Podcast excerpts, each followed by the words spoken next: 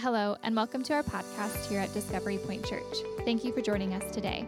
We pray this message inspires you and is the beginning of a life changing relationship with Jesus.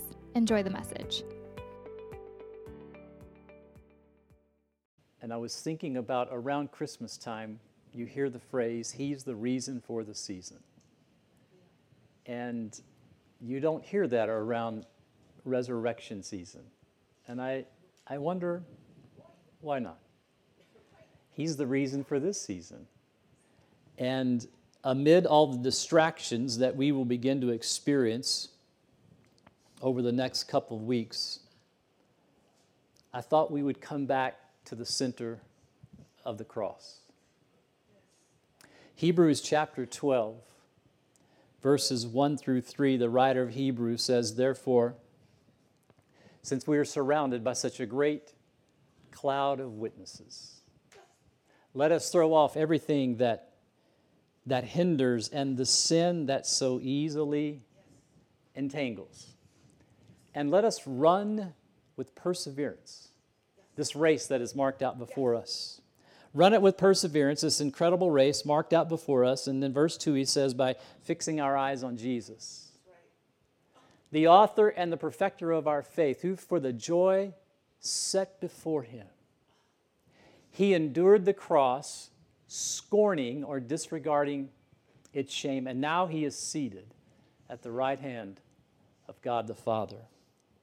Verse 3, he says, Consider him who endured such opposition from sinful men, so that you will not grow weary and you will not lose heart.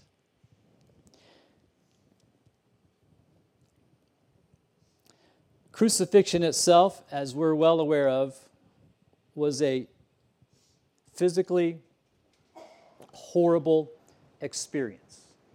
And we're quite familiar to some degree of the physical nature of crucifixion. Maybe we've seen it in movies, we've seen it in videos, we, in our mind's eye, we've developed what the crucifixion of a person might have looked like. But, but I don't think we can actually get the full sense. There's just no way to get the full sense of a crucifixion, but what we do know is that, that a person or a victim that was going to be crucified, at least in the Roman world, they were scourged, and that led to some type of maiming. That led to hemorrhaging. That led to dehydration. That dehydration led to what is, what is often known as hypovolemic shock, where there's not enough fluid in the body for the heart to pump blood into the important organs. A victim, we know, was crucified in the elements. It was often believed that these victims that were crucified in these elements that that insects and other types of animals would come and make their way and attach themselves to the victims. A person who was crucified might live anywhere from six hours to a few days. Generally, a person on the cross died either from suffocation or from cardiac arrest. But that's not what I want us to observe. I want us to observe what the writer of Hebrews intentionally brings to light, and that is not the physical pain of a crucifixion, but but I want to talk about the psychological shame of being crucified. He says specifically in verse 2 that Jesus disregarded the shame. Disregarded the shame. Who among us hasn't felt shame? We, we understand shame to some degree. We, we understand guilt and we understand shame. Guilt says, I did something that was wrong. Shame says, I am wrong. There's a, there's a difference there between guilt and shame. And so when we understand shame, we begin to understand this feeling of, of brokenness and, and, and unworthiness in our lives. And we as humans, we, we feel that sensation. And, and I know you have felt it. I know maybe someone, unfortunately, in your journey of life said, Shame on you. And it stuck.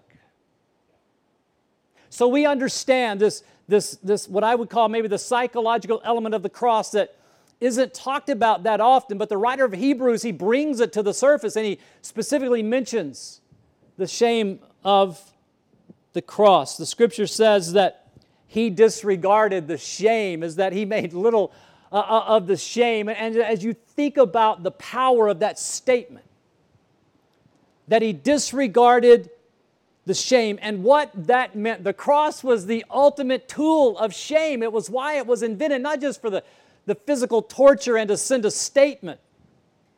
But the ultimate goal of the cross was to shame the victim. Imagine.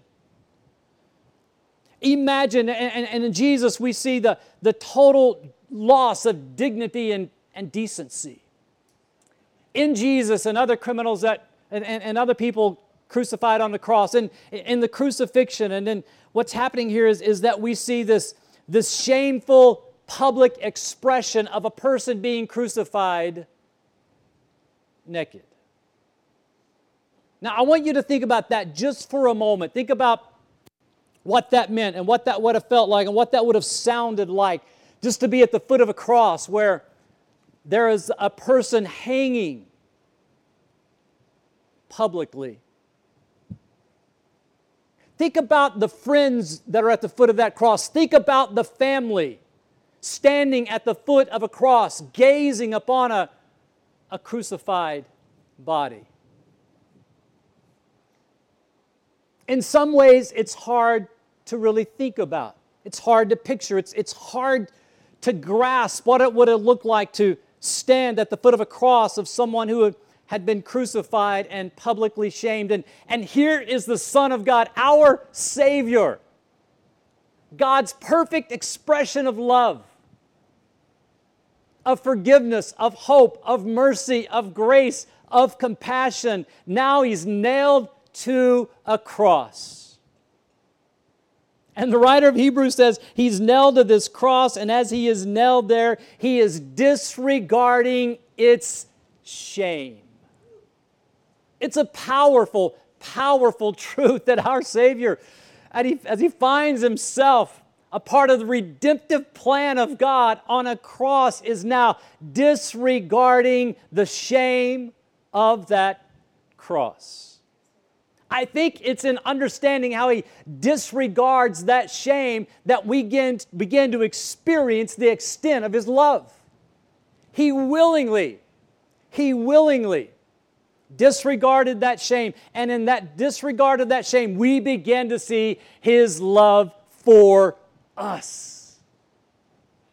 It's the story of the prodigal son, right? Pastor Rod talked about it. Gregory touched on it last week. It's the, it's the story of a father who publicly, intentionally humiliates himself for his wayward son. And that's what we have in the crucifixion. We used to sing a, a song called The Old Rugged Cross. It was the emblem, say it with me, of suffering and shame. But in the horror of the crucifixion, in the horror of the cross, there's this element that hope begins to arise in the horror of a crucifixion. Hope begins to arise, and we see this hope found in Galatians chapter 3, verses 10 through 13. Galatians 3, 10 through 13, here is Paul writing, and he says this All who rely on observing the law are under a curse, for it is written, Cursed is everyone who does not continue to do everything written in the book of the law. Clearly, no one is justified before God by the law because the righteous shall live by faith. Verse 12, he says, The law is not based on faith. On the contrary, the man who does these things will live by them. Notice verse 13. Here is the hope of the crucifixion. Notice what he says in verse 13 Christ redeemed us from the curse of the law. He redeemed us from the curse of the law. Look at this by becoming a curse for us. For it is written, Cursed is everyone who is hung on a tree. Here, Paul is quoting a passage out of Deuteronomy. He goes on to say in verse 14, He redeemed us in order that the blessing given to Abraham might come to the Gentiles through Christ Jesus, so that by faith we might receive the promise of the Spirit. in, in the horror and the shame and the pain of crucifixion, hope emerges. Hope arises. And it's a powerful idea where Paul says that you have been redeemed. You have been redeemed. What a rich, powerful, significant word. I can remember one of the first times that I began to just begin to understand redemption just a little bit. Just a little bit of redemption. I, I remember I was, uh, I was in seminary and I was taking a New Testament class and I had a professor and, and we were in the, going through the book of Romans and, and he stood up that day and he began to talk about Romans 3, 23 and 24, the element of redemption in relationship uh, to Jesus' work on Calvary's cross. And my professor, I don't know how old he was at the time. I mean, he was a little bit more mature than I was, maybe 70s.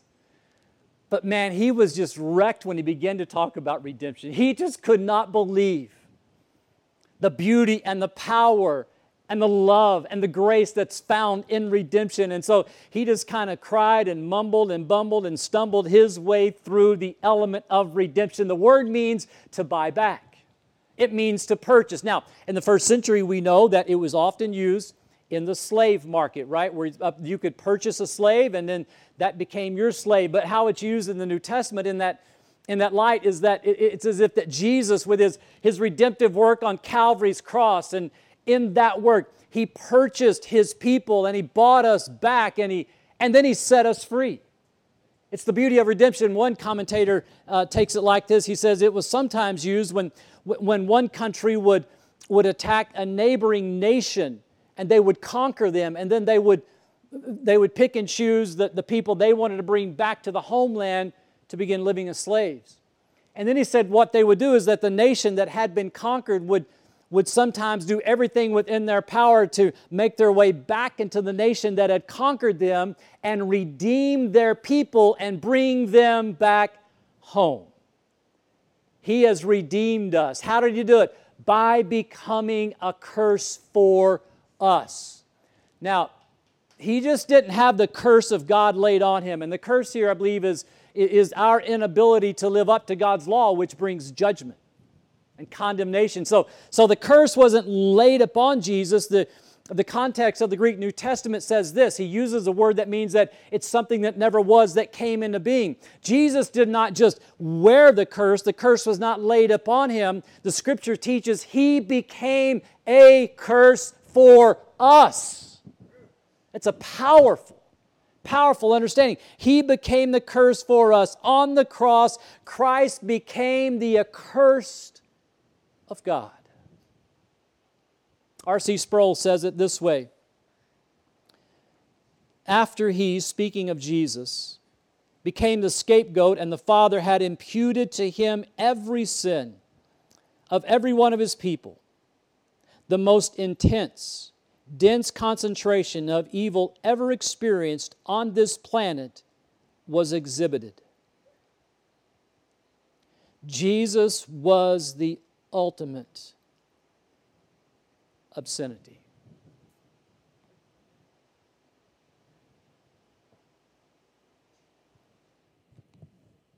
Jesus was the ultimate obscenity. Jesus said, My God, my God, why have you forsaken me?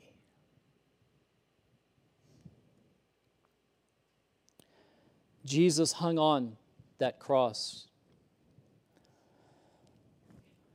to demonstrate a covenantal curse that was on you and I. It, it, it, it rested upon him for our sake.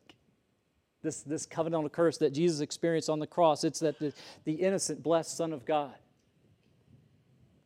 became a curse. Became a curse that you and I, when we bow a knee and we surrender to this Jesus, we are no longer under that curse. It, it's a powerful thing to think about that that Jesus suffered the unspeakable wrath of God on that cross. In fact, one theologian believes this that Jesus did not even feel the physical pain because of the depth of the wrath of God that he experienced on the cross. Could it be that that's how he disregarded the shame? Could it be that he disregarded the shame to show us the extent of his love? This is an excruciating, excruciating process. In fact, the word excruciating came out of crucifixion. The word means out of the cross. So when we say excruciating pain, that word came out of the crucifixion. But it wasn't the pain, the physical pain, which we cannot begin to imagine, and the psychological shame. Some believe there was so much weight from the wrath of God he was experiencing as the curse that those things, while important and seriousness, that the wrath of God was what he felt the most. Uh, let me give you, or let's talk about a few takeaways. First of all, Jesus is the cure for our curse. Amen? Amen? We don't see ourselves as cursed. Too often, too many of us see ourselves as good people. Good people. We don't see the biblical reality of our lives in love to begin to understand that, that we can't keep the law. That's what Paul's talking about Galatians. You can't keep the law. Give it a shot. You can't keep the law. You and I have the ability to break the law before you lay your head down tonight. In some element, some way. And those of you who are amazing, by noon tomorrow, you're probably going to violate something, right? So that, that, that's, that's the curse. That's, that's the judgment of God. And, and, and those words were like, those are harsh words, but it, it's true. Paul says we are under a curse. And Jesus, he, he is the cure. He, he took that curse and, and he laid it upon himself and, and, and he became the curse. We are guilty. We all stand in need of God's grace. And friends, when we don't understand the depth and the seriousness of this element of curse and judgment that Paul mentions in Galatians 3, because we're not unable to keep the law, we'll never, never understand the power of salvation. We'll never understand it. Ephesians, Paul says, For by grace are you saved through faith. It's not of yourselves. It's not of yourselves, lest anyone can boast. Have you crossed the line of faith?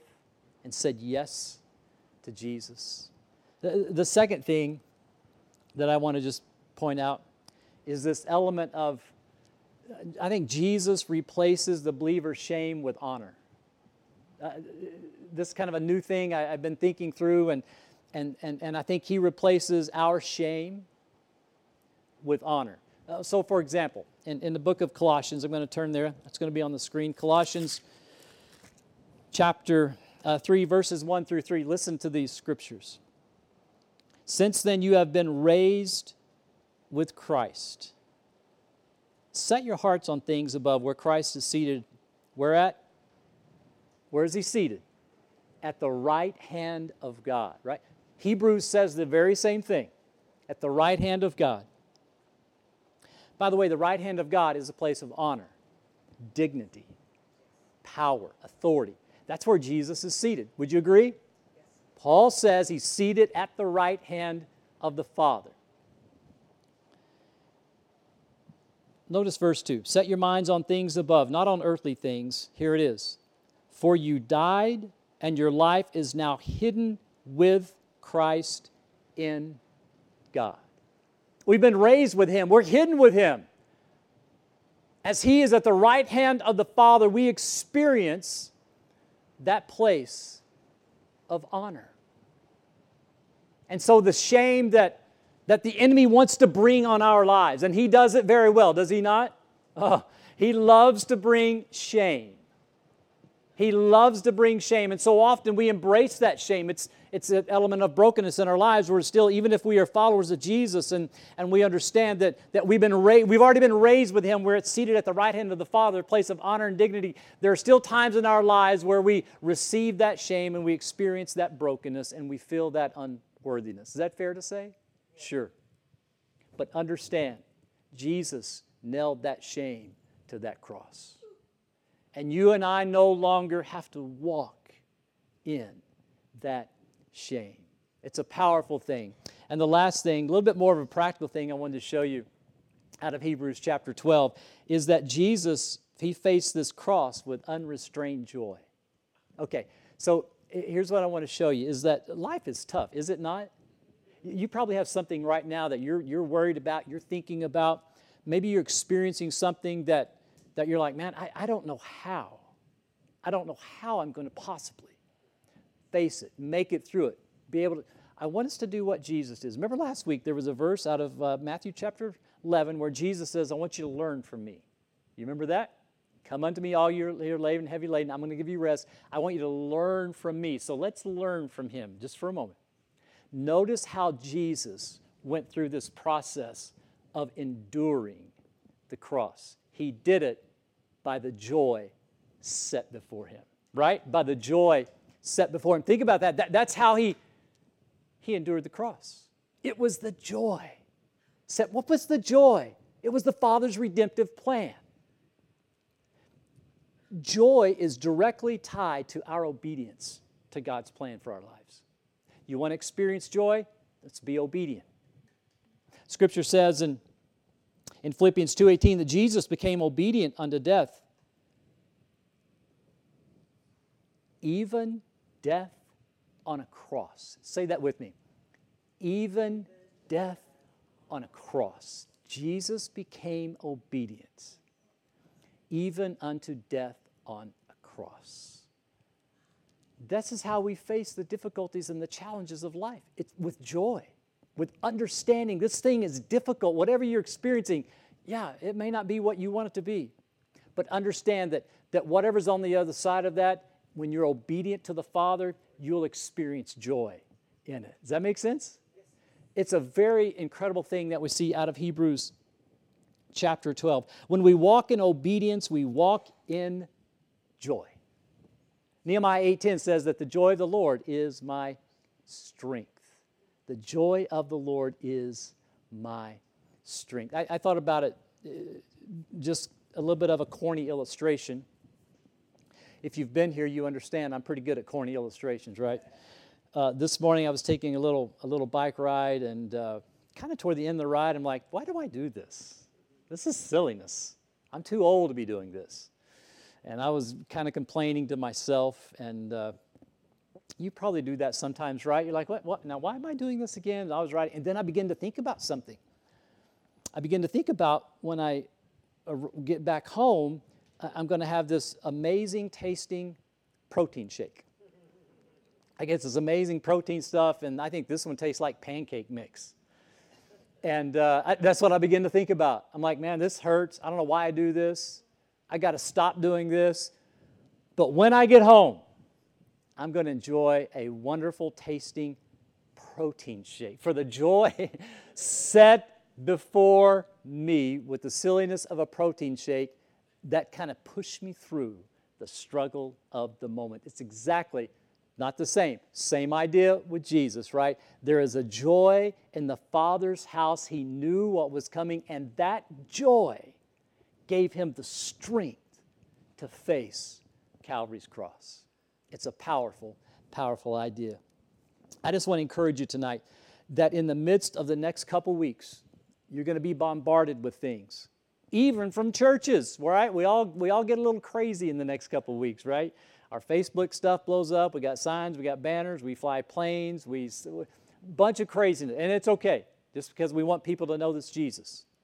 But in the midst of all that, I encourage you, take some time to dig a little deeper into the redemptive work on Calvary's cross. Understand redemption. I encourage you to study redemption. I encourage you to study exactly what happened on Calvary's cross, what Jesus did, and what it means for you and I, because I am convinced that if we believers begin to understand a little deeper of what the cross was about and God's redemptive work, we will passionately love and follow this Jesus. We begin to understand his love. Why in the world would the perfect, sinless Son of God, why would he disregard the shame? Because he loves you and I. He loves you and I. Pray with me. Father, we thank you for our time together, the time to come to your table to remember. Oh, God, help us to remember. Help us to remember the depth of your love that's pictured in Calvary's cross.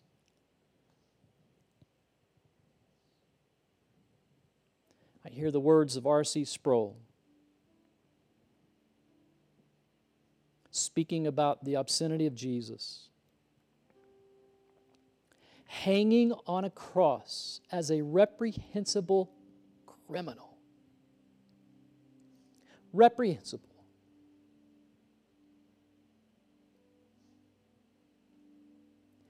Hanging there not just for the world to see, but for his loved ones to see his best friends. So, Father, he, he, he understands shame deeper than we do. He gets it much better than we do. But yet he chose to disregard the shame. That a few people 2,000 years later in Peoria, Arizona, will gather in a small room because he disregarded the shame. That because over 2,000 years ago, this Jesus who hung naked on this cross is a reprehensible sinner, taking the wrath of God, I should say, taking the wrath of God, the sin of humanity upon himself, that we could find this new life, this new covenant that Paul speaks about. Cursed is everyone who hangs on a tree. Father Jesus is the cure for our curse. We celebrate that. We embrace that. So, Lord, we want to leave this room as people who are experienced the freedom of redemption. Not the freedom to live as we want to live, but the freedom to live in obedience to you, Father. Your plan, your word your redemptive work in our lives. We give you the glory, we give you the honor. In Jesus' name we pray this. Amen. Thank you so much for joining us on our podcast today. We pray you allow this message to transform you to take what you learned and share the love of Jesus to those around you. You can stay informed and connected by following Discovery Point Church on all social media platforms. Thank you, and God bless you.